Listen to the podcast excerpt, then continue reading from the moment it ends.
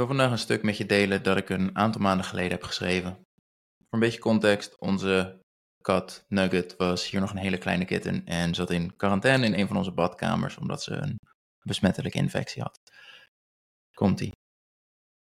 Samen met El, mijn vrouw, woon ik hier op de 23e verdieping in ons appartement op de Filipijnen. De grote afvalcontainers waar ons dagelijks afval naartoe gaat, staan echter in de kelder. Dus iedere avond sta ik met twee vuilniszakken in de lift.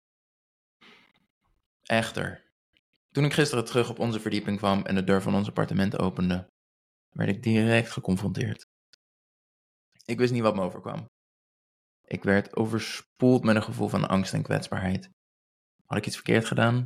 Wordt ze nu boos op me over iets waarvan ik niet eens wist dat het de bedoeling was? En al voordat ik het door had, koos ik voor de makkelijke weg. Ik loog erover. Toen ik vijf minuten later weer op mezelf kwam, kon ik alleen maar met verbazing terugkijken op de situatie. Ik vind weinig zo belangrijk als eerlijkheid en integriteit. Doen wat je zegt dat je gaat doen en eerlijk zijn over wat je denkt en doet. Daar was hier niets van terug te zien en dat vreet aan je. Dit gevoel heeft ook een naam: cognitieve dissonantie. Het is wanneer er een mismatch is tussen onze normen en waarden en de keuzes die we daadwerkelijk maken. Dat wat ik zeg dat ik belangrijk vind en dat wat ik daadwerkelijk doe. En dat is een verschrikkelijk gevoel. Een gevoel waar veel mensen, bewust of onbewust, hele stomme keuzes door maken. Liever een eetbui dan het verschrikkelijke gevoel dat cognitieve dissonantie met zich meebrengt nadat je weer je grenzen niet hebt aangegeven op je werk. Maar er is ook een alternatief. De ongemakkelijke waarheid. Own your mistakes and do better. Ofwel, accepteer dat je een fout hebt gemaakt en doe beter je best. Fouten maken is namelijk beter dan het faken van perfectie. Mijn confrontatie ging eigenlijk helemaal nergens over. Ik kwam namelijk binnen en El vroeg: Heb je dit wel niet eerst uitgespoeld voordat je hem weer gebruikte? Maar een gevoel van falen en angst voor de consequenties ervan overspoelde me. Ik dacht dat ze boos zou worden omdat ze een uur geleden de quarantaineruimte van, uh, van Nugget had getweld. Waardoor ik nu het virus verspreid had en alles opnieuw schoongemaakt zou moeten worden. El wilde me alleen laten weten dat het niet uitspoelen van het wel waarschijnlijk de reden was van alle vegen op de vloer waar ik steeds over mopper nadat ik getweld heb. Oeps. De makkelijke keuze was om het erbij te laten. Zij was het vast al lang alweer vergeten. Maar het heeft wel degelijk consequenties. Ik zou niet meer met overtuiging kunnen stellen dat ik een eerlijk en integer persoon ben. Het vreet aan je wanneer je niet doet wat je belangrijk vindt. En er zit nog een tweede probleem aan, waar je zeker iets aan hebt als afvallen een van je doelen is.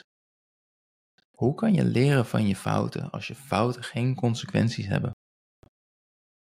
Stel, je hebt je eten voor de hele week ingepland, maar waarvan je zondag dacht dat het een goed idee was tijdens het inplannen, heb je donderdag helemaal geen zin in wat er op de planning staat. Prima reden om eten te bestellen.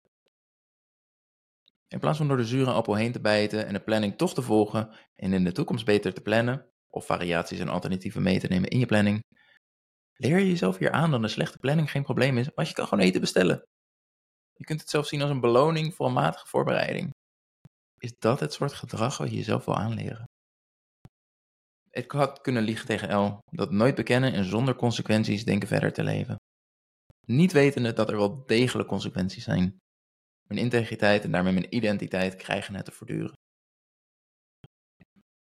Schaamte hoort niet bij het maken van fouten, maar bij het verdedigen van je fouten. Hoe serieus kan je jezelf nemen wanneer je bij iedere gemaakte fout kiest voor de makkelijke weg? Bijt door de zure appel heen, ga op de blaren zitten en leer daarvan. Blijvend afvallen is een ontzettend indrukwekkende prestatie. Indrukwekkende prestaties worden niet behaald met vermijding, makkelijke keuzes en een gebrek aan integriteit.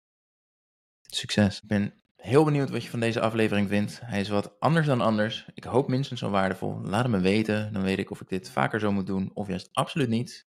Ik bedoel, ik maak de aflevering voor jou, dus ik hoop dat je er wat aan hebt.